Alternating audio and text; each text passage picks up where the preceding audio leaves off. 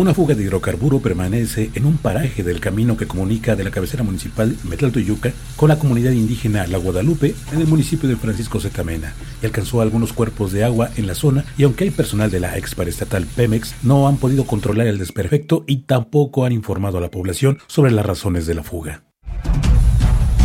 Radio Expresión presenta el podcast informativo.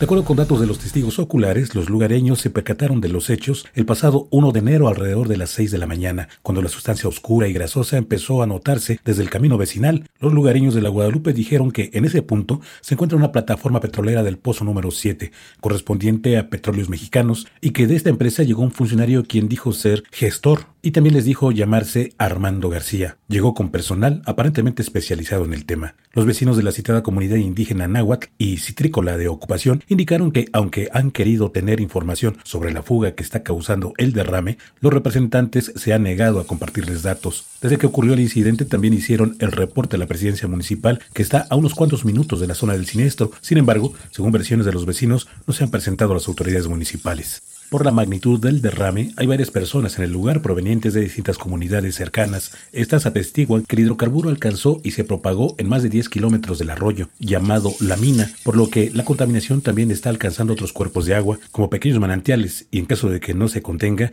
llegaría a aguas del río Pantepec, uno de los más caudalosos del estado de Puebla. Los campesinos, inconformes por la aparente apatía de las autoridades municipales, también dijeron que estarían pendientes y, en caso de que sea necesario, realizarán una manifestación por la presunta negligencia de Pemex y de las empresas subcontratadas. Refirieron que no es la primera vez que ocurre este tipo de incidentes en el municipio, pues desde que llegaron a explorar y explotar la zona como parte del proyecto Paleocanal Chicontepec aceite terciario del Golfo, hay poblaciones con caminos destruidos y con terrenos afectados por los derrames. Radio Expresión. Heriberto Hernández. Periodismo de verdad.